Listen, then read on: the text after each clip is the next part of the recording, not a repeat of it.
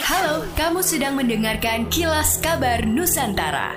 Podcast persembahan K G Radio Network menyajikan berita harian yang mengangkat keunikan dari berbagai wilayah Indonesia. Kilas Kabar Nusantara dapat juga didukung oleh pengiklan loh. Eits, suka cerita horor, pop, sejarah wayang, dan kriminal. Nah, setiap Jumat akan tayang podcast drama udara persembahan Motion K G Radio Network by K G Media yang siap menghibur akhir pekan kamu. Pantengin terus podcast drama udara di Spotify ya. Mendekati akhir tahun, persentase capaian vaksinasi di Kota Banjarmasin telah berada di angka tujuh puluh koma tujuh sembilan persen. Sebelumnya, Pemkab Banjarmasin menargetkan bisa mengejar herd immunity pada akhir bulan ini sebesar delapan puluh persen. Kepala Dinas Kesehatan Banjarmasin Mahliria menjelaskan, guna mengejar target kekebalan kelompok, pihaknya akan melakukan vaksinasi keliling hingga ke skala R T. Di mana berdasarkan catatan, wilayah Banjarmasin Utara dan Selatan capaian vaksinasinya lebih rendah dibandingkan daerah lain. Terlebih untuk kalangan lansia yang masih berada di angka tiga puluh tujuh koma dua puluh empat persen. Meski demikian, Mahli mengaku optimis dapat mengejar herd immunity pada tiga puluh satu Desember nanti dengan upaya vaksinasi jemput bola.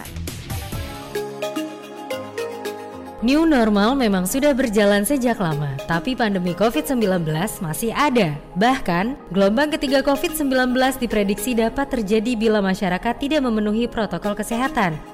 Untuk mencegah terjadinya gelombang ketiga covid sembilan belas, berikut hal yang harus kita perhatikan dan lakukan. Rutin bersihkan benda yang sering disentuh. Meski virus membutuhkan makhluk hidup sebagai inangnya, namun ia tetap bisa hidup di permukaan benda walau hanya sebentar. Maka, bersihkan benda-benda di sekeliling Anda untuk mengantisipasi kemungkinan adanya virus di sekitar Anda. Pesan ini dipersembahkan oleh Sonora F M sembilan puluh dua Jakarta, part of K G Radio Network.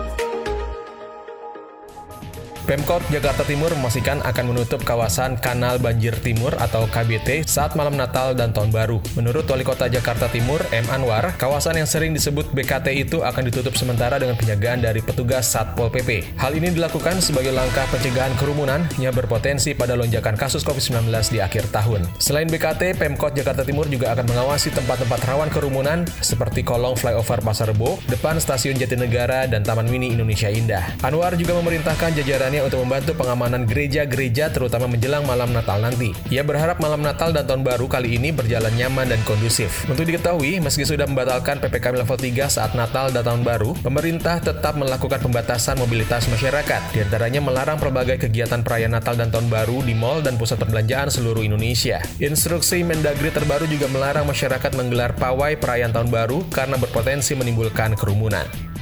Demikianlah Kilas Kabar Nusantara pagi ini.